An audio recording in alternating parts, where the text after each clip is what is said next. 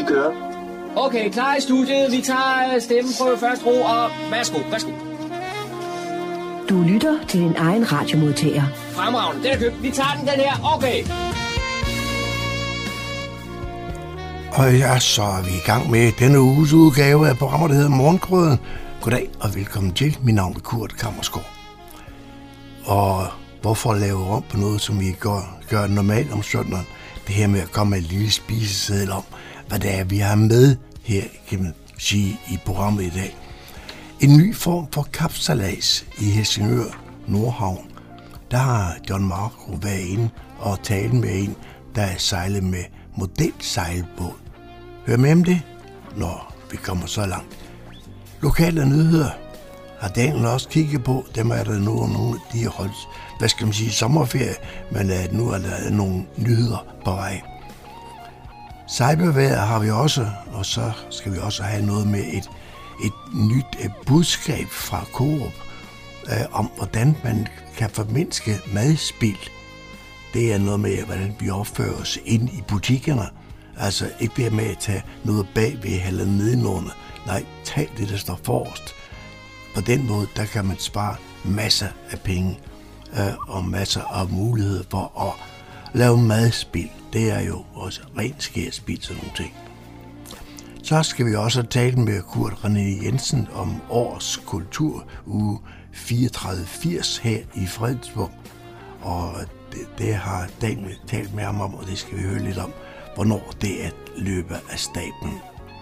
Hele Frøsing, han skal fortælle om SM Sø rundt, og det afholdes jo øh, i år. Øh, den 27. august skal der være Essom Sø så derfor så er det øh, information om det, som man kan nå melde sig til, og i hele taget gøre klar til at være, måske endda også træne op til det. Det kunne godt være nødvendigt måske. Grafisk guldminder er titlen på en ny udstilling, som Hørsholm Kulturforening de har åbnet. John Marco var med dernede, og vi skal høre lidt af talen til åbningen. Og til sidst er der en lille øh, tip til, hvis du skulle holde en stor familiefest. Så kan du lege en hel herregård over på Fyn til festen. Hør mere om det, når vi kommer her sidst i udsendelsen.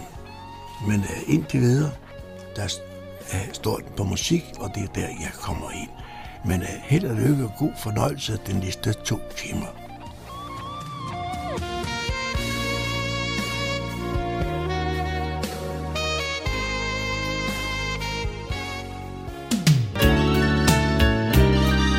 Lytter til Morgenkrydderen. I studiet er det Kurt Kammerskov. Tag den forreste vare på hylden, så er du som forbruger med til at mindske madspillet, når du handler. Det er et nyt budskab, der er på vej til Coops kunder i butikker landet over. Opfordringen til at tage den forreste vare har hidtil været testet i en enkelt butik i Aarhus. Her har mærket været placeret tæt på dagligvarer med en kort holdbarhed, f.eks. mejeriprodukter, og det har reduceret butikkens madspil med mere end 50 procent. Resultaterne fra Aarhus-butikken viser, at hvis vi kommunikerer på en positiv façon, så vil kunderne gerne handle bæredygtigt. Aarhus-butikken har mere end halveret sit madspil. Vi opfordrer forbrugerne til at tage den forreste vare, og jeg håber, vi kommer til at se lignende resultater på landsplan, når vi evaluerer senere på året, siger Jonas Engberg, der er klimachef i Coop. Butikken i Aarhus, der hedder Klima Kvickly, er Coops klimalaboratorie, hvor man afprøver en række forskellige tiltag, der guider kunderne til at træffe klimavenlige beslutninger, når de køber ind. Klima Kvickly har på bare et halvt år påvirket kunderne til at ændre sammensætningen af varer, så klimaudledningen fra den gennemsnitlige fødevarebutik nu er lige med Coops samlede mål for klimapåvirkningen fra fødevaresalget i alle butikker i 2030. Målinger viser samtidig en stor stigning i antallet af kunder, som føler sig godt guidet i forhold til at vælge klimavenligt. I maj sidste år, inden butikken blev til Klima Kvickly, var det 7% af kunderne, som svarede, at butikken guidede til klimavenlige valg. Men i starten af februar i år var det tal steget til 66 procent. Så er der kulturstof her på Radio Humleborg. Så er det snart nedtællingstid til årets kulturuge i Fredensborg øh, Midtby. Med på telefonen, der har jeg Kurt René Jensen fra Foreningen Fredensborg Smukkest. Velkommen til, Kurt. Tak skal du have. Ja, tak skal du have. Kulturuge 3480 løber snart, snart af stablen. Og øh, Kurt, hvor langt er I med øh, planlægningen? Åh, oh, jamen, vi er, vi er jo selvfølgelig i fuld gang, øh, og har været det i nogle måneder efterhånden. Der er, der er rigtig mange brikker, der skal samles. Vi er ikke i mål endnu, øh, og det skal vi heller ikke være på nuværende tidspunkt. Det er noget dynamisk, øh, dynamisk program, vi laver, så der er stadig mange ting, som vi, vi kigger på. Men, men vi er et godt stykke. Vi har efterhånden øh, fået sat sammen, så vi får en rigtig, rigtig spændende og attraktiv kultur til byens borgere. Og det holdes jo i uge 34? Korrekt. Ja, over 8 dage. Præcis, og nul ja. regn. Og nul regn, sådan ja. er det. Og kan du løfte øh, sløret lidt for, hvad der kommer til at ske? Ja, det kan vi godt. Altså, der er en, en hel del af de aktiviteter, som var super populære sidste år, de, de har puttet ind igen. Øh, selv startede vi kulturen op med en, øh, med et loppemarked den 20. august med lidt live musik og formentlig også lidt åbning for nogle, øh, for nogle myndighedspersoner her i byen. Så har vi byvandringer, både litterære byvandringer fra biblioteket har budt ind, vi har historiske byvandringer, hvor museerne har budt ind og byder rundt. Øh, så noget nyt har vi en guided rundvisning i, øh, i selve Slotsparken, så man kan gå rundt og se, hvad, hvad de forskellige ting, hvad det egentlig er, der gemmer sig der. Vi har Utzon-museet nede i Utzon-husene, der holder åbent hele ugen. Vi har bankospil, vi har live musik, vi har aktiviteter for børnene, vi har øh, klassiske biler. Vi fylder slotspladsen og hele byen med klassiske biler i det omfang, at vejret bliver til det. Øh, og øh, hvad hedder det? Vi har øh, korpiger nede på amfiscenen, og vi har sikkert også noget stand-up comedy. Så vi, øh, vi maler med en ualmindelig bred pensel og prøver mm. på at arrangere nogle kulturarrangementer, kulturevents, som, øh, som rammer øh, bredt i hele kommunen, eller hele byen. Det lyder også lidt som om, at, at selvom I er i en, en arrangerende forening, så er I også mere sådan en paraply for uh, andre aktører, og så samler I det hele under den her kulturuge. Ja, det er rigtigt. Det er, det er en kombination. Vi kan ikke, uh, vi er en bestyrelse på, på syv medlemmer, og det er foreningen Fredensborg Smukkest. Så vi kan jo ikke, vi kan ikke løfte sådan en uge her alene, så vi, uh, vi har ligesom budt ind på os og sige, at der er nogle enkelte aktiviteter. Vi, vi prøver at byde ind med en enkelt aktivitet dagligt. Mm hvor vi jo så skal bemande den og øh, starte den som sagt med, med, øh, med bankospil øh, og så øh, aktivitet i løbet af ugen. Det er lige så meget et koncept, hvor andre af kommunens og byens kulturbærende institutioner, de byder ind med aktiviteter. Og det vil de heldigvis gerne. Og, øh, nogen var på sidste år har valgt at være med igen over, fordi det faktisk var et øh, øh, var attraktivt at være med og attraktivt at byde ind. Så, så, ja, så ja, det er også en, øh, en paraplyfunktion, hvor vi står for den fælles markedsføring, men andre af, de, af byens kulturbærende institutioner byder ind med aktiviteter. Er der noget, der sådan er mere anderledes i år, end det var sidste år? Fordi sidste år var det jo samtidig også jubilæumsår for Fredensborg by. Mm. Så det kan godt være, at der måske er, er nogle ændringer i den forbindelse. Jamen det er der. Øh, historien i år, at byen bliver 301 år, er ikke helt så spændende, som øh, den var sidste år på 300 år. Så, så det har selvfølgelig en, en indvirkning på, på det budget, vi har arbejdet med, øh, blandt andet. Øh, der er en enkelt ting, som er markant. Det er, at vi, øh, vi i år skærer byfest ned til en enkelt dag, som vi har gjort tidligere. Sidste år der havde vi byfest både fredag og lørdag med øh, lokal musik om fredagen og lidt, øh, lidt andre musik udefra om lørdagen. I år har vi en enkelt dag med byfest i lørdag den 26. hvor vi så øh, byder ind med masser af aktiviteter fra kl. 10 om formiddagen. Faktisk cirka 9.30 noget fælles morgenbord til kl. 22 om aftenen. Så det er der, der er, jeg vil sige, markant største ændringer. Men det betyder ikke, at der ikke sker noget om fredagen. Øh, til gengæld øh, for byfesten, så byder byens butikker ind med nogle aktiviteter i løbet af fredagen og holder late night åben frem til kl. 20. Og vi slutter som forening fredagen af ved at arrangere øh, stand-up comedy nede på Amfiscenen øh, til kl. 22 om aftenen. Så der sker en masse ting om fredagen. Der sker en masse ting her alle ugesdage, men lige præcis øh, byfest øh, to dage, den har vi altså skåret ned.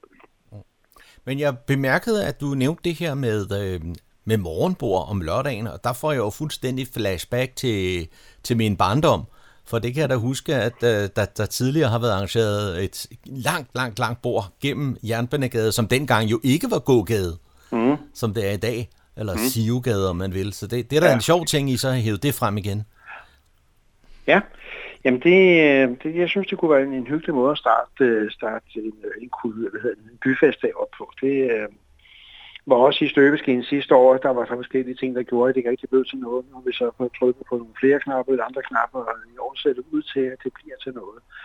Om det lige bliver et langbord hele vejen ned igennem gågaden eller Sivegaden, eller om det bliver inde i Folketinget, det, det er hvad der afgør det. Men, mm. men uh, ideen er, at vi, uh, at vi åbner op uh, for byfesten med et, uh, med et rundstykke og, en, og et stykke ost uh, til alle dem, der kommer. Og så kan man så gå ind og købe sig en kop kaffe i caféerne. Så, så det er tanken. Ja, mm-hmm. det håber meget, det bliver til noget. Det tror jeg, det gør. Ja, og nu nævnte du lige uh, Folketinget her. Det er jo sådan, skal man sige, den nye øh, ting, sådan forløberen for, for biblioteket, når det kommer ned på, på jorden, men det, der har I så øh, mulighed for at benytte de lokaler. Ja, dem har vi, øh, dem har vi uh, booket for hele ugen. For hele ugen, så Ikke... der sker måske noget mere? Nej, der sker, ja, der sker noget. Vi, vi har mest booket det som en øh, backup i tilfælde af, at det skulle blive dårligt vejr, så kan vi rykke nogle ting til. Mm. Øh, til, til byfestdagen lørdag den 26. der ligger, kommer vi nok til at lægge en masse børneaktiviteter derinde, så vi er sikre på, at, at selvom vi skulle opleve det, som jeg oplevede sidste år, hvor at hele formiddagen regnede væk, jamen så er der stadigvæk mulighed for, at man kan gå ind i tørvejr og få sig en snak med, øh, med Troopers of Charity, eller man kan blive ansigtsmalet, eller få sig en ballon, eller spille spil, eller hvad det nu er, blive aktiviteter. Der kommer rigtig mange øh, aktiviteter for børnene fra, fra det, der hedder Å Fredensborg, som, som har budt ind øh, med nogle aktiviteter. Så det er rigtigt. Øh, derudover så har vi jo øh, Fredensborg ny øh, kunstforening Flyg, som, øh, som byder ind både med et øh, en kunstudstilling derinde i hele kulturugen. Mm. Og så ved jeg, at de om torsdagen end der, der holder de åben værksted, så man kan gå ind og, og lære og, og male et maleri, eller hvad det nu vil med det værksted. Det har jeg ikke helt i detalje mm. fået håndteret op, men selvfølgelig er man udbreder. Øh, men der havde I jo sidste år øh, et, øh, et, et værk, der blev øh, lavet mm. undervejs og mm. solgt på aktion og indbragt mm. nogle penge til velgørenhed. Er ja. det noget, I så også gentager? Det gentager vi igen år, ja. ja. Christine Klemen, der stod for det sidste år, har puttet ind igen i år. Mm. Øhm, øh, så, så, det, så det gør vi, at det bliver formentlig kun på selve øh, lørdagen, og det bliver med ældrestand. For sidste år var det over to dage, men det kan også være, at vi starter op til vores loppemark 20. august, og så kan man sådan komme og lægge de første streger der, og så kan man færdiggøre det om lørdagen. Mm. Og planen er, ja, at det også i lighed med det sidste år skal sælges til øhm, produktion, og ja. hvor så indtægterne går til, til nogle gode formål. Og nu fik du også øh, nævnt det her med, øh, med loppemarkedet, at det starter I op med om søndagen. Og det har I jo også kørt med hen over foråret, som en lille smagsprøve og så videre. Øh, hvordan er interessen for, for øh, salg og standen? Det, det går faktisk godt. Ja. Det går rigtig godt. Vi, øh, vi skal nok få et, et rigtig solidt loppemarked ud af det. Mm. Øh, vi har sådan, det er jo altid med elastik, fordi det kommer til hvor meget tårer man bruger, hvor langt man går ned ad sidegaden. Vi har jo plads til en 800 standen. 100 så er der rigtig, rigtig meget, måske også det, der er for meget. Øh, 70-80 stande er måske nok det, det ideelle antal. Det skal vi nok nå. Det er ikke tvivl om. Det skal man nok nå. Ja, ja. Og det kan man stadigvæk nå. Så hvordan får man sådan en stand? Jamen det kan man, øh, det nærmeste man gør, det er faktisk at gå ind på vores hjemmeside, øh, fredensborgsmorgestrom.dk der er der en fane, der hedder loppemarked. Der kan man så direkte i vores egen webshop øh, booke en stand. Øh, det koster 100 kroner, mm. og så har man en stand. Så det, og der er stadigvæk øh, ledet standen, så, så det kan man sagtens nå. Mm. I har også øh, ved, ved tidligere arrangementer, så har I søgt efter frivillige til sådan at, at gå lidt til hånde. Er det også noget, der er aktuelt i år? I højeste grad og det gør vi stadigvæk. Øh, og man kan også gå ind på vores øh, hjemmeside og tilmelde sig som frivillig. Vi har lige lavet en, en frivillig portal. Øh, vi kan ikke gøre det her uden frivillige, og særdeleshed ikke vores byfest. Øh, vores loppemarked kan vi simpelthen godt afvikle øh, med, med, med den styrke, vi er i bestyrelsen med de der 5-7 mand øh, MK. Men, men øh, øh, vi kan ikke øh, en hel dag øh, bemande bare og alt muligt andet. Så vi har i allerhøjeste grad brug for frivillige også hen over hele ugen. Det kunne være dejligt, hvis vi kunne have en, en, en lille håndfuld hjælpere, både til vores øh, korsang ved Amplescenen og vores arrangementer generelt, denne ved Amplescenen generelt ved vores arrangementer i, i byen, kunne det være rart, hvis der kunne være nogle hjælpere. Og hvad er det for det opgaver? Er, Jamen, det er hjælp med at, at pakke sammen, bære ned. Vi har fået et, et lagerlokale i forbindelse med Folketinget. Det er en gammel kibebutik nede i kælderen, så det er ikke fordi, det skal slæve så langt. Men slæveskat, det er jo, det er jo alt lige fra fadelsanlæg til ølanker, til telt, til øh, bar, til øh, stole, bord og bænke. øh, whatever det nu må være, vi lige har fremme på dagen der. Så det, så det er jo bare en, en hjælpende hånd. Øh, vi bliver slidte. Vi er slidte allerede, inden vi går i gang med ugen, fordi vi har brugt en masse ressourcer på at arrangere det. Så øh, hvis vi så samtidig også skal være øh, 100% på i hele ugen, jamen så, så er der ingen beskyttet tilbage bagefter. Øh, så sover vi en måned bagefter. Så så alt, hvad der kan komme ind af frivillig hjælp er velkommen. Absolut. Øh, og det er ikke noget voldsomt, det er bare det, at vi ikke skal stå med det hele. Det er øh, så en opfordring, der er givet videre her. Gå ind på mm-hmm. Fredensborgsmukkes.dk og meld dig som frivillig. Øh, Kurt René, her til sidst, måske jeg kan få dig til at afsløre nogle af de musikalske topnavne, som I har på plakaten om lørdagen til den store, store fest. Ja, det kan vi godt. Hvis det bliver mellem os og lytterne, så kan vi godt gøre det. Jeg siger ikke noget til nogen. det er godt. Jamen altså, vi, vi har, der er lige nogle enkelte ting, vi skal falde på plads. Men vi ved i hvert fald, at vores lokale troubadour, Andreas Langvad, kommer med sit band og giver sådan en, en eftermiddagskoncert. Det, det bliver godt. Vi har brugt ham et par gange her hen over sommeren til, hvor han har været spillemand i forbindelse med vores loppemarked. Nu kommer han med sit band og spiller en del af sine egne numre og spiller en del cover-numre. Det glæder jeg mig personligt rigtig, rigtig meget til, fordi han er en super dygtig kunstner, musiker og sanger. Så lukker vi af om aftenen, hvor vi har vores lokale partyband, Tons of Summer, med Claus Israel ved mikrofonen og et super kompetent band bagved. Øh, og det bliver fuldt optaget den her gang øh, med horn og trommer og keyboard og det hele. Og så har vi en gæstesolist. Og der tror jeg ikke, lige, at venter lidt med at sige, hvem det bliver. Men jeg ved godt, hvem det er. Der, der må godt være lidt, sådan lidt overraskelser. Ja, en lille en, ja. Ja, ja, En lille ja. cliffhanger, så. Okay. Jamen, den, Men den lader vi man hænge kan, med. dansk, kan man lide dansk popmusik fra 80'erne, så vil man også øh, synes om, om solisten, der kommer. Ja, spændende. Mm. Ikke? Og Tons of Summer er jo altså en, en fast bestanddel, kan man vel roligt sige, i, øh, i festugen her. Ja, ja. Den, Ja. ja. Dem kan vi jo næsten ikke komme udenom. Det er jo helt fantastisk. De, de kan godt skabe en, en, fest, så selvfølgelig skal de med. Ja. Så, Godt. Så, så, Så- når så du ikke vil kommer der- fortælle, hvem der bliver solist, kan du så fortælle om, hvad der ellers kommer? Jamen, øh, vi arbejder lidt på nogle ting. Vi har lidt, øh, vi har noget jazzmusik i støbeskeen, som vi lige skal, skal se, om vi godt kunne få til at komme. Vi har sådan et, øh, et øh, samarbejde med lokale jazzforeninger og et, øh, et lokalt orkester i det her det er som vi har brugt nogle gange, som vi super godt kunne tænke os kommer. Det er ikke helt faldet på plads endnu, og det har noget med økonomi at gøre også. Vi skal lige sikre os, at vi har penge til at betale for dem også. Øh, så har vi jo et, øh, en kopi øh, figur af en tidligere stor kunstner, som vi også glæder os til at byde velkommen. Simpelthen en, I har gravet op af mulden? Ja, det er lige før. Ja, for Ja. hvis vi skulle originalen, så skulle vi øh, grave ned et eller andet sted i munden. Men øh, heldigvis så kan, kan kopierne også gøre det lige så godt. Så, øh, så det glæder vi os også til at Der, der er jo altså der er jo faktisk mange at tage af. Ja, der er rigtig mange. Ikke? Så, det, så det er jo bare at følge med og på vores hjemmeside og Facebook-side. Vi offentliggør hele programmet den, Ja. ja. den første Så, august. så du vil ikke her øh, fortælle, om det bliver Elvis, eller Michael Jackson, eller Prince, eller Peter Altså, jeg Belli? kan sige, at, øh, at ingen af de fire, så, så har vi i hvert fald snævret lidt af. Okay, ja. og, og det er en, der synger dansk. Det er en, der synger dansk. Ja, så er feltet endnu mindre. Ja, ja, og det er en han. Og det er også en anden. Ja, det er også godt. Ja, ja. Så er det på plads. Jamen, øh, øh, øh, Kurt René, hvad koster det at komme ind til øh, byfesten? Og ikke andet end høflighed. Byfesten er altså, generelt for uge 34 så prøver vi på at lave nogle aktiviteter, som om ikke er gratis, så i hvert fald er til at komme til for alle. Byfesten er gratis. Der har vi ikke, vi kan ikke spære byen af, jeg har ikke lyst til at gøre det. Så den er åben for alle. Så det bedste, man kan gøre som deltager, det er at komme ind og købe en fad eller en pølse hos Fredensborg Smukkest.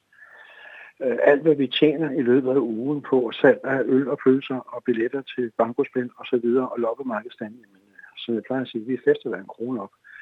Pengene går til byfesten, og det er for at sikre, at vi også kan lave en igen til næste år. Så, så det bedste, man kan gøre, det er, øh, skal ikke sidde og anbefale, at man drikker igennem, men derfor at sørge for, at de øl, man køber, den øh, køber man, så de også støtter næste års byfest. Ja, ja. Og man kan også godt blive klædt på. Det Men- kan man, ja. Ja, ja, med lidt, øh, med lidt tøj og trøjer det og så videre. Så, øh, så støt op om øh, byfesten og, og find noget ind i, i merchandise-shoppen. Præcis, ja. Vi introducerede øh, en, en øh, hvad hedder det, en designlinje sidste år, der hed Fredensborg Established 1722, øh, som er designet og øh, bliver produceret lokalt i Fredensborg, men hvor at alt overskud går ubeskåret til Fredensborg Smukkest. Der er kommet en version 2 i år, mm. med en, en uh, illustration af selve Fredensborg Slot, og så står så Fredensborg i stedet 1722. Ja. Det ser super godt ud. Man kan få sådan en t-shirt, og det kan uh, i, og i hoodies, og det kan også godt være, at der kommer noget andet ind over, måske nogle, øh, nogle mulige poser og sådan lidt forskellige, så det, så det er fuldstændig rigtigt. Og igen, der gælder det samme. Øh, overskud går ubeskåret til Fredensborgs Vugest, og dermed tilbage til byen og til byens øh, borgere i form af festlige aktiviteter. I skal have et stort held og lykke herfra med øh, arrangementet, og øh, man må holde sig orienteret om, hvad der er de, de hemmelige hovednavne. Øh, som vi jo Hvis nok ikke også... allerede er, øh, følger os på vores Facebook-side, jamen, så kan man søge den der, så kan man øh, følge os, og så bliver man, øh, øh, kan man næsten ikke slippe for at øh, blive orienteret om, hvad der sker. Og ellers er det øh, u3480.dk, det er hjemmesiden til, til Facebook. Indslaget var produceret af Daniel Jørgensen. Jeg er taget til Helsingør Nordhavn, og her der inhalerede jeg min madpakke for et øjeblik siden. Og da jeg sad, sad og kiggede ud i havnebassinet, så skete der noget, som jeg ikke rigtig har, har set tidligere. Og øh, hvad var det, der skete? Jamen altså, du så mig sikkert sejle rundt med en lille modelbåd, som vi kalder Dragon Force 65, som er sådan en international kapsejladsbåd, som mange de øh, faktisk øh, har anskaffet sig herinde for de sidste par år. Øh, jeg så det her, da vi havde vores Sjælland rundt uge. Der så de lå sejle rundt med dem herovre i et lille bassin. Og tænkte, så det må jeg have. Og øh, så gik jeg ned og købte sådan en her i byen. Der kunne man købe sådan en lille båd der. Og så har jeg så ligget og drønet rundt med den her hele sommerferien. Nede i havnen og sejlede det kapsejlads sammen med nogle andre, der også havde samme båd. Ikke? Det vil sige, I konkurrerer indbyrdes? Ja, det gør vi. Ja. Der er sådan klubber øh, rundt omkring, sejlklubber typisk, som øh, bruger det sådan mere sådan uden for sæsonen. Ja. Men nu går jeg ud fra, at du selv er sejler også, for du sad nede på, på, på en båd ja. og, og styrede monsterne ja. der. Altså, jeg har jo sejlet som øh, sejlerinstruktør for mange, mange år siden nede i Svanemølhavnen. Øh, og så anskaffede mig en båd her for nogle år tilbage. Øh, og sejler bare sådan lidt tursejlads med den nu, ikke? Så, øh, ja. Men jeg ved, nede i Snækkersten, der er også en lille sejlklub dernede. Der var 10 mand, typisk pensionister, som også har været ude og købe de her både nu her. Så de ligger og sejler ræs nede i, og sat kapsejladsbaner op, og så har jeg også lige været nede og ræs lidt med dem dernede. Ja. Nu, nu kan jeg forstå på dig, den hobby her, den, den, den er jo relativt ny. Og øh, hvor meget tid bruger du egentlig på den? Altså, nu er det jo sommerferie for mig, så jeg kan jo bruge al den tid, jeg har lyst, ikke? Men så er jeg måske ude at sejle et par timer om dagen. Og så det er max. Jeg har også sejlet, men jeg har også øh, fløjet modelfly i mange år. Så det er ikke sådan helt uvandt at stå med en fjernbetjening. Øh, så. så det er meget sjovt.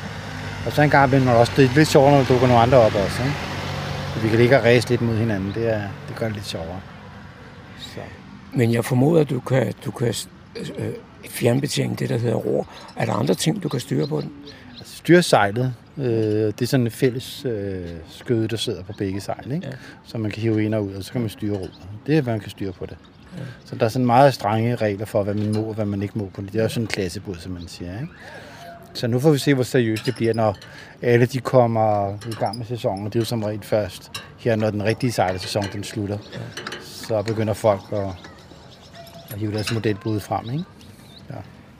Jeg går så ud fra, at den her model, du sejler rundt med her i havnen, den kun bliver drevet frem med vindens kraft. Ja, kun med vind. Og ikke andet, ja. Nej, der er ikke nogen motor i uh, nedenunder, der kan fremdrive den overhovedet. Så det er kun sejlet. Men, men det har du på din egen, når du skal i havn? Ja, det har jeg. Det er man nødt til, de her sådan, øh, havne i dag, ikke? Altså, før i tiden, der kunne vi godt sejle inden for sejl, ikke? Men nu er der blevet så lidt med plads rundt omkring båden der, så nu de fleste, de sejler ind for motor i dag, ikke? Ja. Men god arbejdsløst. Ja, tak skal du have. Indslaget var produceret af John Marco. Så er der igen blevet tid til lokale nyheder, kulturinformation og servicemeddelelse. De er alle sammen hentet fra humleborg.dk. I studiet er det Daniel Jørgensen. Og efter sommerpausen, så er vi tilbage igen og lægger for med, at de seneste års pensionistskovtur i Fredensborg Kommune har fået et nyt format. Fremover tilbydes seniorer nu deltagelse ved en seniorfestival. Og den første af slagsen afvikles i Egedalhallen i Kokkedal, og det er fredag den 25. august. Seniorfestivalen er for Fredensborg Kommunes pensionister, og billetsalget er allerede i gang for de 600 pensionister, som der er plads til. Festivalen er åben fra kl. 11 og slutter kl. 18. På pladsen foran Edalshallen vil der være food trucks med burger, pølser og sunde alternativer samt drikkevarer. Arrangementet starter med velkomsttale og sang fra borgmester Thomas Lykke Pedersen, formand for Social- og Sundhedsudvalget Louise Minke og byrådsmedlem Ulla Hardy Hansen. Undervejs er der koncerter. Du kan blandt andet opleve Shubi for sjov, Keller Hilda, Kim Svarts, Gry og hendes Grand Prix show, og så Gasolin coverbandet Gasbox. Udover musik er der oplæg og bevægelse samt en informationszone. Billetter købes på Fredensborg Kommunes hjemmeside, og billetten ombyttes ved indgangen til et armbånd og til mad- og drikkekuponer. Da der er begrænset parkeringsmuligheder ved Egedalshallen, anbefales det, at man tager offentlig transport til og fra festivalen. Den 10. august kommer den japanske forfatter Haruki Murakamis danske oversætter Mette Holm til Humlebæk Bibliotek og fortæller om arbejdet med japansk litteratur. I sidste halvdel af august besøgt populære forfatter, nemlig Litteraturfestivalen på Louisiana i Humlebæk, og i den anledning så kan man altså den 10. august kl. 19 på Humlebæk Bibliotek høre om den danske oversætter og hendes kendskab til forfatterskabet. Men Mette Holm vil i løbet af aftenen give indblik i, hvordan man gør Murakami til noget særligt og fortæller om den anderledes japanske kultur og udfordringerne ved at oversætte fra japansk til dansk. Almindelige billetter til foredraget med Jette Holm koster 30 kroner, mens Biblioteksklubben mens medlemmer af Biblioteksklubben kan nøjes med det halve. Billetter købes via Fredensborg Bibliotekets hjemmeside. Spanske Ana Maria Vega har levet mange år i Danmark og er fuldt integreret her, og alligevel er hun spansk til fingerspidserne. Som 21-årig kom hun til Danmark grundet kærlighed, og for 33 år siden stiftede hun den Danske Musik- og Kulturforening i Humlebæk. Og så den 8. august fylder hun 80 år, og det bliver fejret med mad og musik for familie og bekendte.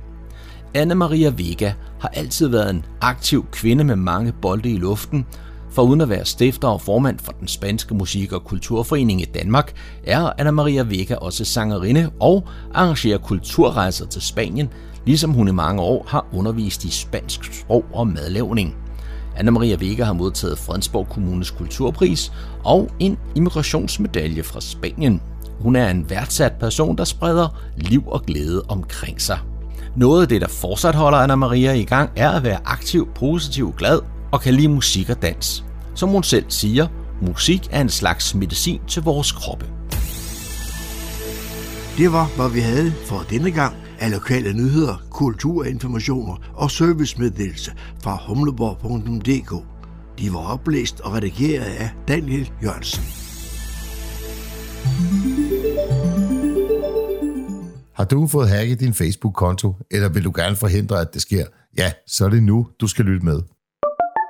Cyberværet med IT-sikkerhedseksperten Leif Jensen. Velkommen til Cyberværet for u 30. Der er ikke noget nyt i, at Facebook-konti de bliver hacket, men for tiden så virker det som om, at der er flere og flere danskere, som havner i den ubehagelige situation at have fået hacket deres konto. Jeg har selv lige været involveret i at hjælpe en ven med at forsøge at genskabe en Facebook-konto, efter at den var blevet overtaget af en bandit, som dog var så venlig at tilbyde at give kontoen tilbage for godt 600 dollar. De næste tre udgaver af Cyberværet, de vil handle om Facebook. Udsendelsen i den her uge, den handler om, hvad du har af muligheder, hvis din Facebook-konto den er blevet hacket. Udsendelsen i uge 31, den vil handle om, hvordan du beskytter dig, så du minimerer risikoen for, at din Facebook-konto den overhovedet bliver hacket. Og endelig så vil udsendelsen for uge 32 handle om, hvordan du kan indstille Facebook, så du beskytter dit privatliv bedst muligt og minimerer, hvordan dine digitale fodspor de bliver brugt af andre virksomheder til at sende blandt andet personlige reklamer til dig og holde øje med stort set alt, hvad du laver, når du er på Facebook eller på nettet i det hele taget. Nå, men lad os komme i gang med at tale om, hvad du kan gøre, hvis uheldet det har været ude, og du er en af de mange danskere, som har fået hacket din Facebook-konto. Jeg kan lige så godt sige det, som det er, og det er måske lidt en dårlig nyhed. Når først din konto den er blevet overtaget af en bandit, så er der desværre ikke ret meget, du kan gøre, og du skal nok være født under en lykkens stjerne for at lykkes med at få din konto tilbage. Men der er dog få muligheder, og dem kan vi prøve at kigge på nu. Det allerførste, du bør gøre, det er at ringe til din bank og spærre dit kreditkort, hvis du har tilknyttet et kreditkort til din Facebook-konto. Det er noget af det allerførste, banditterne undersøger, og de ved, at det skal gå stærkt med at få købt ind, inden kortet bliver spærret. Facebook de stiller ganske vist nogle værktøjer til rådighed, som du kan prøve dig frem med, hvis din konto den er blevet hacket. Men de er altså ikke lige så simple at bruge, som man kunne håbe. Og den ven, som jeg forsøgte at hjælpe i sidste uge, måtte desværre ende med at give op. Så lad være med at have alt for store forhåbninger. Det første, du kan gøre, det er at åbne en webbrowser på en computer, som allerede er logget ind på Facebook eller på din mobil. De fleste banditter de er dog ret hurtige til at få trykket på log andre ud af Facebook. Hvis det lykkes dig at komme ind, så skynd dig at ændre dit password og dit mobilnummer, og også meget gerne e-mailadressen. Og gå så selv ind og log andre enheder ud.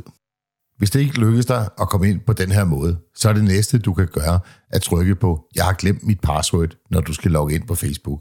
Men også her kan banditten have været hurtigere end dig, for hvis vedkommende allerede har ændret til den tilknyttede e-mail og mobiltelefon, ja, så vil bekræftelsesbeskeden jo bare blive sendt til banditten.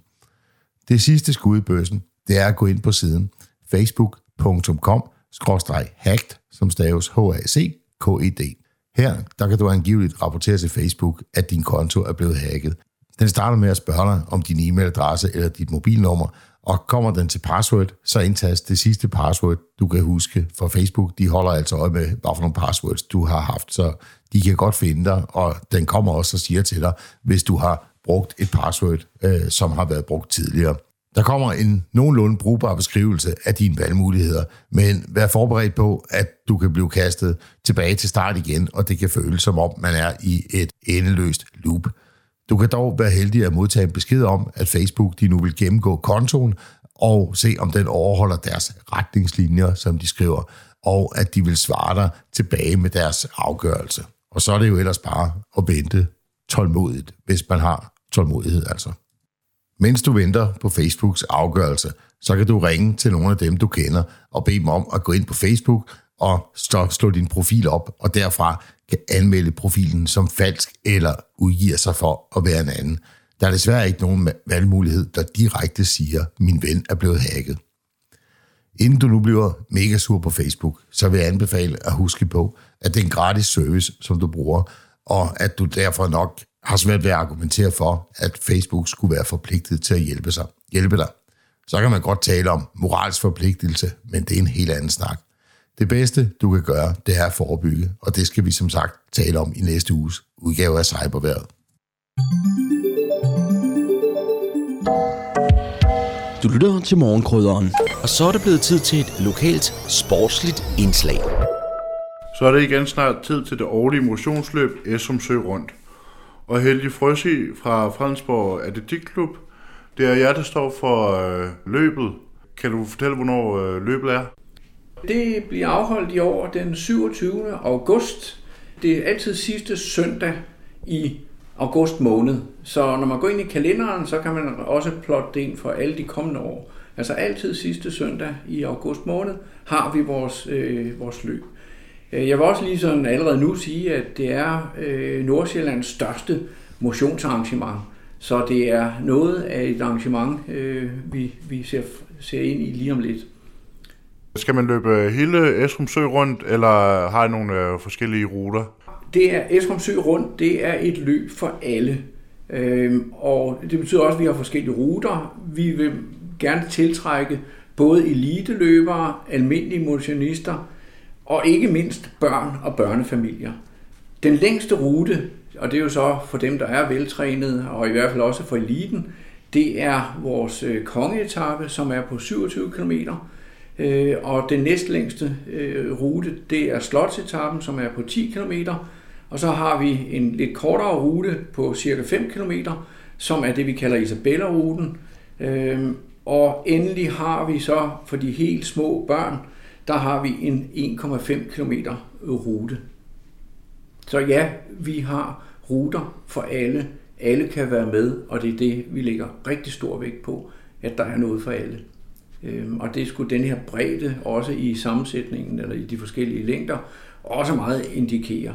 Øh, så det er motionister, det er elite, det er børn, børnefamilier, det er for alle. Hvor mange år har I arrangeret det her løb? Ja, det har vi øh, arrangeret siden 1972. Øh, så det er, det har mange år på banen, vores løb. Sidste år, der havde vi faktisk 50 års jubilæum. Øh, Og grunden til, at det så lige var sidste år, vi havde 50 års jubilæum, det var faktisk, at øh, vi var nødt til at aflyse det i forbindelse med corona, og derfor var vi nødt til at springe. Dermed blev det så et år senere, end vi egentlig havde forventet. Så vi havde jubilæet sidste år, men, og det er fra 72. Så, og dermed er det også en af de helt store klassikere i Danmark. Øh, rigtig mange kender vores løb.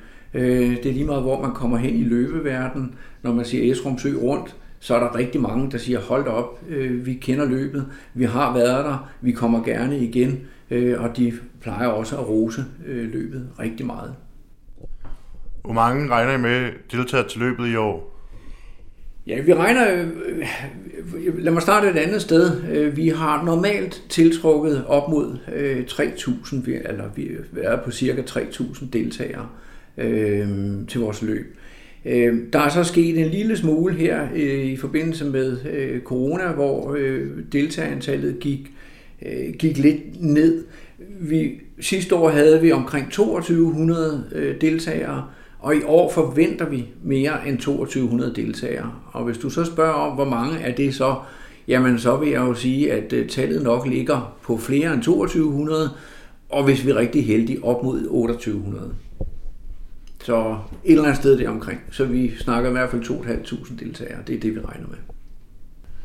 Bruger I øh, frivillige til løbet, og øh, hvor mange frivillige kræver det at afvikle løbet? Ja, vi er dybt afhængige af løbet. Det, vi kræver, det kræver, at der er rigtig mange hænder, øh, der kan hjælpe os, øh, og dem er vi dybt afhængige af. Hvis jeg skal sætte et tal på, så vil jeg sige, at cirka 150 hjælpere, øh, frivillige hjælpere, øh, har vi behov for. Øh, og rigtig mange, og de fleste af dem, øh, vi, vi, har, vi, har, vi har behov for, kan vi skaffe via vores egne medlemmer i Fredensborg Atletikklub. Det er jo Fredensborg Atletikklub, der ligesom øh, står bag hele arrangementet. Vi har sådan en styregruppe, der håndterer Esrumsø rundt. Øh, men og heldigvis kan vi øh, mobilisere øh, de fleste af de 150 hjælpere blandt klubbens egne. Men vi får også hjælp øh, fra andre, øh, og det er vi rigtig, rigtig glade for, og det er vi også afhængige af. Øh, som et eksempel, så kan jeg sige, at øh, Pedalatleterne i Fredensborg, øh, de stiller sig til rådighed med forcykler og bagcykler på ruterne. Øh, og Fredensborg Søpark, igen bare et eksempel, øh, de sørger for god vejvisning gennem deres område. Øh, så øh, vi har også andre end klubbens egne, der heldigvis støtter os og hjælper os. Hvilke øh, opgaver øh, skal de frivillige, frivillige lave i løbet af løbet? Det er, der er rigtig mange forskellige opgaver, øh, der skal løses. Øh, noget af det, der kan man sige, de fleste nok i hvert fald lægger mærke til, det er, at vi har nogle depoter, altså nogle væskedepoter undervejs i løbet. Vi har også et start- og målområde, hvor der skal øh, serveres øh, væske og, og lidt energi, øh, energi altså og vand, øh, og måske også lidt andet øh, sødt til ganen, noget frugt, Øh, det, er jo, det er jo noget af det. Øh, så alt det, der foregår i start og mål og på depoterne. Så har vi øh, vejvisning øh, rundt øh, på alle ruterne. Har vi en rigtig god, solid vejvisning, som kræver også mange hjælpere, øh, så alle kommer sikkert i mål. Øh, vi har også et øh, stævnekontor, øh, hvor vi også har frivillige hjælpere, der sørger for, at øh, alt fungerer. Øh, udlevering af startnumre, øh, tilmeldinger og håndterer hele den administrative side. Øh, vi har et informationstelt øh, også, som er bemandet, øh, fordi folk kommer udefra og skal vide, hvor er det øh, tingene foregår, og hvor er det nu lige starten går fra, og hvor er mål, øh, målet, så de ligesom sætter sig ind i, inden de begiver sig ud på løbet, hvor er det så også, vi lander igen. Øhm, så, så, så jo, det er en bred vifte af opgaver, øh, der er for hjælperne. Store del af Fredensborg by er jo en øh, del af løbet. Er der nogle øh, trafikale ting, I skal tage for i forhold til med, med biler og øh, andre trafikanter i forhold ja. til løbet? Ja, det er også et kæmpe arbejde øh, med at, at sørge for øh, det trafikale. Dels er vi nødt til at spærre øh, for trafiksikkerheden og for løbernes sikkerhed, så er vi nødt til at spærre øh, nogle veje rundt om øh, Esrum Sø, rundt det på den lange rute, øh, så der simpelthen er, er øh, trafik, øh, der ikke kan... Ja, der, er, der er steder, hvor, hvor, hvor vi simpelthen spærrer vejene, øh, sådan så vi kan få, få løberne sikkert igennem. Øh, I selve byen, Fredensborg by, der har vi også været nødt til, og er nødt til hver eneste år, at, at sætte øh, op. Øh, alt sammen det foregår så i samarbejde med kommunen, øh, altså de kommuner, for der er faktisk fire kommuner involveret, når vi øh, ser på sådan et løb som Esrumsø rundt. Øh, og det er et samarbejde med dem, og vi har til, så vi skal have tilladelse til at, at spærre øh, de steder, vi skal spærre. Øh, så, så også det øh, kræver en del ekstra arbejde. Hvis man godt vil tilmelde sig løbet, øh, hvad gør man så? Jamen, øh, vi, vi har jo heldigvis nogle... Øh, rigtig mange steder har vi reklameret for løbet. Øh, vi har en hjemmeside, så hvis man går ind på det, der hedder www.esrumsørundt.dk, så, øh, kommer, ja, så kommer man ind på vores hjemmeside, øh, og så står der oplysninger om løbet, og der er også øh, et sted, hvor man bare skriver, at man gerne vil deltage, og så bliver man ført hen på en tilmeldingsside, og så kan man så kigge lidt nærmere på de distancer, øh, der er, og så øh, på den måde kan man så melde sig, melde sig til løbet. Er der mange etablerede løbere, der øh, er med til Esrum Sø Rundt? Ja, det er der. Altså igen, det er mangfoldigheden. Altså vi har elite, der kommer etableret. Rigtig mange er løbere, også dygtige løbere, øh, og det vi kalder elite løbere. Og så har vi så hele øh, det spektrum, der går ned til, at, øh, at vi også har børneløb for de, for de mindste. Øh, og, og ruterne er, øh, som jeg vist nok sagde, altså den længste er 27 km, øh, og det er rundt om hele søen. Så har vi slotsetappen på de 10 km, og så har vi Isabella-ruten på de 5 km, og så øh, børneruten på 1,5. Så det er hele spektret fra elite øh, og, og, og til børneløb. Og så alt derimellem, naturligvis. Og vi lægger rigtig meget vægt på børn og børnefamilier. Der plejer vist også at være byrådspolitikere, der deltager med til løbet. Kan du fortælle om noget om det, og om det er fra, kun er fra Fredensborg Kommune, eller om det er fra, øh, også fra de tre andre? Ja, det, det er fra Fredensborg Kommune. Altså man kan sige, starte, altså det, det er jo i virkeligheden det løb, der nok er allermest kendt øh, i, i, i byrådet i Fredensborg i forhold til de andre kommuner. Øhm, og vi har et fantastisk godt samarbejde med kommunen om det her løb her.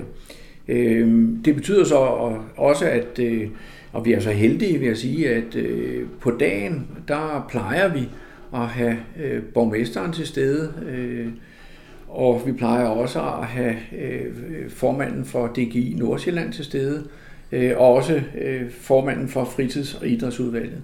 Så de tre plejer altid at stille op, og det er vi selvfølgelig rigtig, rigtig taknemmelige for. Øh, og det sætter sådan lidt ekstra øh, krydderi på dagen også, at, at de viser fladet. Og, og det er et fantastisk samarbejde, vi har med kommunen om afviklingen af det her løb. Hvor lang tid tager det at planlægge Esrum Sø rundt? Ja, det er jo så et vidt begreb, men, men jeg kan fortælle dig, at øh, når, når vi har sagt farvel og tak til deltagerne det ene år, så starter vi så småt med planlægningen af næste års løb. Øh, vi starter med en evaluering. Øh, vi spørger deltagerne, hvad de synes om løbet, om der er nogle ting, der kan gøres anderledes, nogle ting, der kan gøres bedre, øh, Øhm, og om der var noget, der ikke fungerede optimalt. Øh, og det er så der, vi starter planlægningen. Så det ligger faktisk i en cyklus øh, hele året. Øh, så i september måned, når vi nu har sluttet løbet i slutningen af august måned, så har vi de første møder, hvor vi begynder at kigge ind i, hvad er det så, vi skal gøre anderledes til næste år, hvis der er noget, der skal gøres anderledes. Og så kører vi en rytme øh, helt frem til løbet, hvor jo tættere vi kommer på løbet, øh, jo, jo mere intensivt bliver arbejdet også. Så der ligger et kæmpe arbejde, øh, når man skal arrangere et løb af, af den størrelse, vi har her. Når Esrum Sø rundt så er øh, veloverstået, har I så nogle andre løb øh, i løbet af, af året, eller resten af året?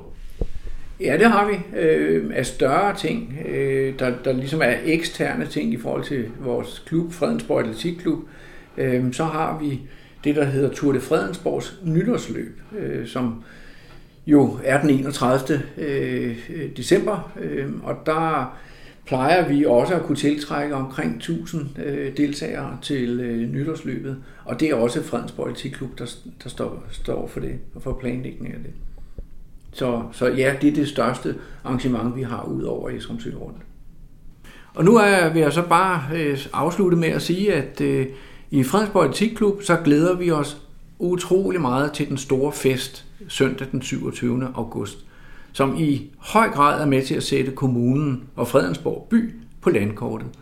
Øh, planlægningen er, som jeg nævnte tidligere, i fuld sving, og jeg er helt overbevist om, at det bliver en festlig, at det bliver festligt og fornøjeligt som altid.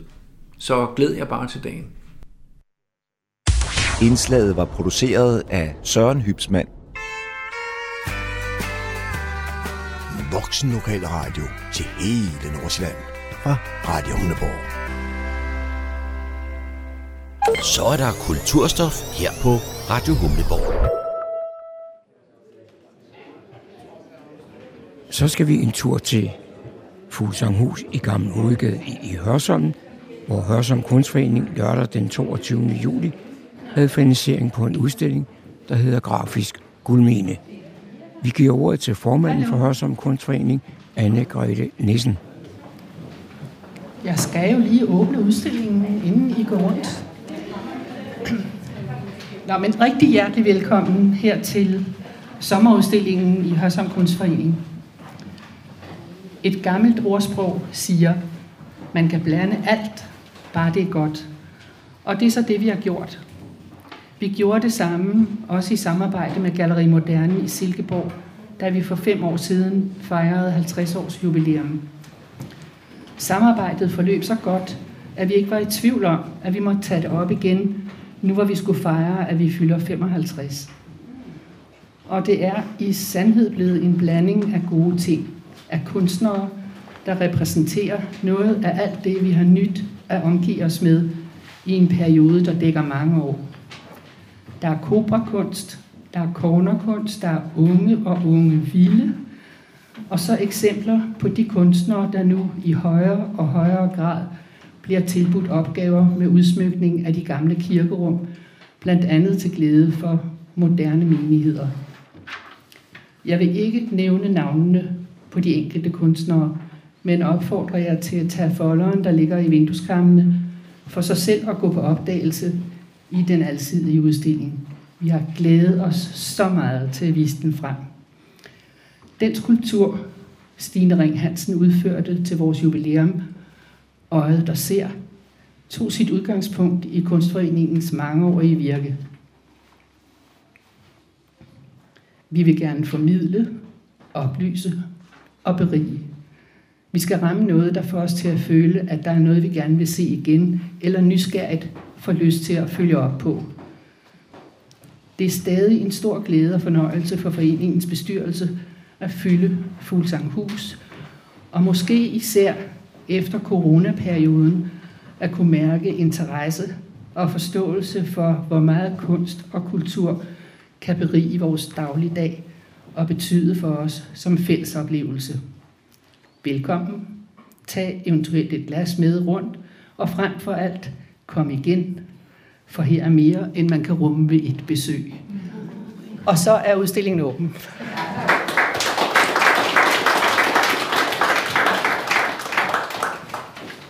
Udstillingen Grafisk Guldmine kan ses i Fuglsanghus i Gamle Hovedgade i Hørsholm på fredage, lørdage og søndag fra kl. 11 til 16 frem til søndag den 27. august. For nogle er sommerferien ved at være slut, men for andre skal den først lige til at begynde. For mange er sommeren bygget på en tur til et af de danske slotte eller en herregård for at se en udstilling, gå en tur i parken langs voldgraven, eller nogle steder endda lege et værelse for en overnatning og indtage middagen i herskabsstuerne sammen med de øvrige gæster. Men hvad nu, hvis man har fået lyst til at have det hele for sig selv og leve som godsejer i en uge eller to? På Østfyn, nogle få kilometer fra Kærteminde, ligger et af Danmarks fine gamle godser, herregården Risinge, fra midten af 1700-tallet. Og den er netop blevet i standsat udlejes til dem, der vil leve som godsejere i en uge eller to, eller give firmaets medarbejdere eller kunder en oplevelse, de aldrig vil glemme. Baron Torben Bilbra, det er dig, der ejer Risinge. Det lyder som noget, rigtig mange af jer sådan må nøjes med at drømme om. Hvem er det, der vil lege en hel herregård for sig selv? Man kan jo forestille sig, at det kan være familien, der ønsker sig at kunne være samlet et sted. Der er jo mange, der ikke har plads. Så kan vi give muligheden til, at man kan komme en 20 stykker og være sammen i en, i en uge eller mere, mm. og tage rundt i det østfynske og nyde omgivelser og nyde Rising og, og de omgivelser, der er der. Det kunne være firmaer, der ønsker at vise nogle nye produkter og invitere nogle kunder. Det er den type kunder, vi regner med at gå efter. Er det sådan en typisk herregård, man kommer til at bo på? Altså det er jo en, en, en gammel bindingsværksbygning, som er bygget over en lang periode, hvor der slutlig er sat et, et tårn på, som giver den her lidt øh, imponerende udseende, mm. som jeg tror mange vil synes være spændende. Der er par, et større parkanlæg. Voldgraven, den er ikke voldgrav som sådan i gammeldags forstand, men en reminiscens fra tidligere tider, hvor der var et vand foran hovedbygningen. Nu ved jeg, at der har været håndværkere på Rising i månedsvis. Er det så sådan, at man kommer til at bo, sådan som godsejere gjorde for 100 eller 200 år siden? Altså, vi har bestræbt os på at, at beholde det oprindelige plan og udseende i samarbejde med Kulturstyrelsen, så der vil man opleve det gamle udseende. Der er gjort meget for, om så må sige, at bevare den stil, det oprindeligt er, er bygget i, og øh, vi har så også brugt nogle farver, der gør, at det vil minde om den tid, bygningen oprindeligt stammer fra. Så det vil ligne det, det var engang. Der er selvfølgelig øh, kommet moderne faciliteter ind, som enhver familie i dag vil ønske sig. Du er selv vokset op på Risinge. Det er ikke sådan en bygning, du bare har købt for at drive forretning. Hvilken betydning har Risinge haft sådan gennem tiderne som gods på Østfyn? Jamen altså, Rising var jo øh, oprindeligt under, under kronen, og så senere igennem flere ejere blevet øh, bygget op til det, det er i dag. Øh, og for mig, der er det jo en, en familieejendom, som jeg har fået overdraget, hvor det er min opgave at sørge for, at den har det bedst muligt af den dag, jeg sender den videre til næste generation. Og, og det, at du selv er vokset op på Rising, det har vel også betydet noget for den måde, I har valgt at indrette det på. Altså, du kender alle de der små krænkelkroger og særlige steder, som man kunne gøre noget ud af. Er det noget, I også har sat både håndværkere og indretningsarkitekter til at gøre synligt for dem, der kommer og bor der? Jamen det er helt klart, altså specielt øh, når man kommer op i, det øverste tårnstue, hvor du har øh, udsigten ud over Katemindebugt, ud til Romsø, og på en god dag øh, kan se Sjælland. Jamen det er jo klart, altså der har vi jo virkelig gjort noget af det for at, at, at bevare det, der var, og samtidig gøre det til et rigtig indbydende rum at være i. Den vender alle verdenshjørnerne rundt. Skov til den ene side, enge til den anden side ud over havet til øh, den tredje side, og den fjerde side, der kigger man ned langs øh, den østfynske kyst og kan i fjerne se Storebæltsbroen. Og det er nok det mest specielle rum, og et rum, som jeg som barn selv havde stor ønske om at bebo. Nu er I færdige med den her indretning og, og klar til at modtage gæster. Hvad tror du nu selv vil være den største oplevelse, man får, når man øh, får udleveret en nøgle til Rising og, og kører ind på gårdspladsen? Hvad vil det, der sætter sig mest i folks hukommelse være? Det er jo nok den lidt specielle indretning, det her at gå ind i, i et hus, som ikke er bygget øh, ud fra sta, øh, standarder, hvor der er små trapper her og der og, og rum, øh, som man ikke sådan skal lede efter, men måske ikke lige ligger sådan lidt logisk, som man forventer det. Det er den der oplevelse med at gå igennem øh, stuerne og op igennem tårnet og opleve noget nyt, mm. hver gang man runder et hjørne. Hvis man nu er, sådan som jeg altså sagde i indledningen, for eksempel på Rising i en uge eller to, øh, så er det jo nok ikke kun Rising, man vil opholde sig på. Hvad er der ellers, man kan kigge på i området? Jamen, altså først og fremmest er der en stor park bag ved hovedbygningen med mange forskellige gamle træer, som øh, man kan gå og, og, og hygge sig med.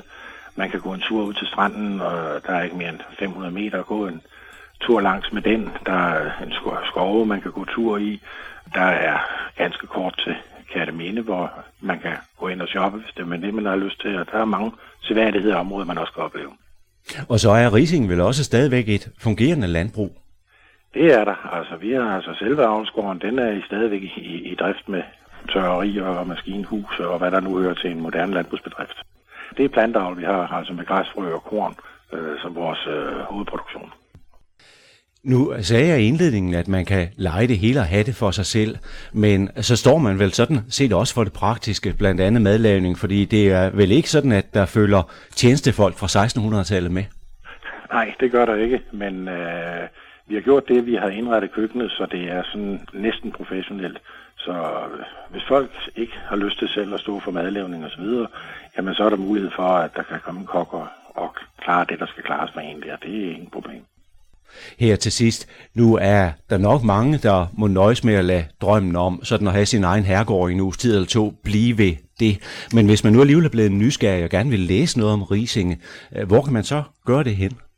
Altså man kan gøre det på vores egen hjemmeside, www.risingen.dk, og man er yderligere interesseret, så kan man gå ind på slotsferiedanmark.dk, mm. som står for udlejningen.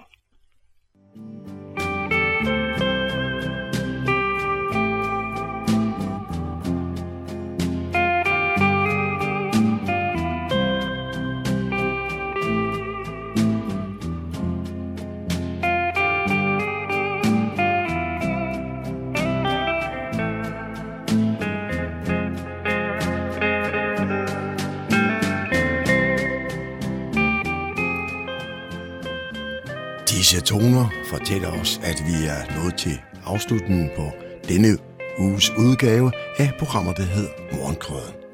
Her fra redaktionen, som består af undertegnet, jeg hedder Kurt Kammersgaard, ja, der siger jeg tak for nu, og på genhør en anden god gang.